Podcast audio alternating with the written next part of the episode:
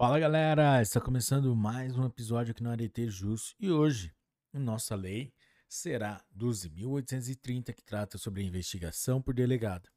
Mas antes de começarmos, deixe aquele like. Vamos lá? Artigo 1 Esta lei dispõe sobre a investigação criminal conduzida pelo delegado de polícia. Artigo 2 as funções de polícia judiciária e a apuração de infrações penais exercidas pelo delegado de polícia são de natureza jurídica, essenciais e exclusivas de Estado. Parágrafo 1. Ao delegado de polícia, na qualidade de autoridade policial, cabe a condução da investigação criminal por meio de inquérito policial ou outro procedimento previsto em lei, que tem como objetivo a apuração das circunstâncias, da materialidade e da autoria das informações das infrações penais. Parágrafo 2.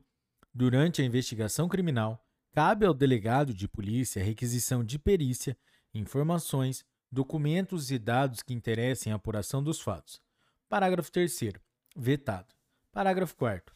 O inquérito policial ou outro procedimento previsto em lei em curso somente poderá ser avocado ou redistribuído por superior hierárquico, mediante o despacho fundamentado por motivo de interesse público ou nas hipóteses de inobservância dos procedimentos previstos em regulamento da corporação que prejudique a eficácia da investigação. Parágrafo 5 A remoção do delegado de polícia dar-se-á somente por ato fundamentado.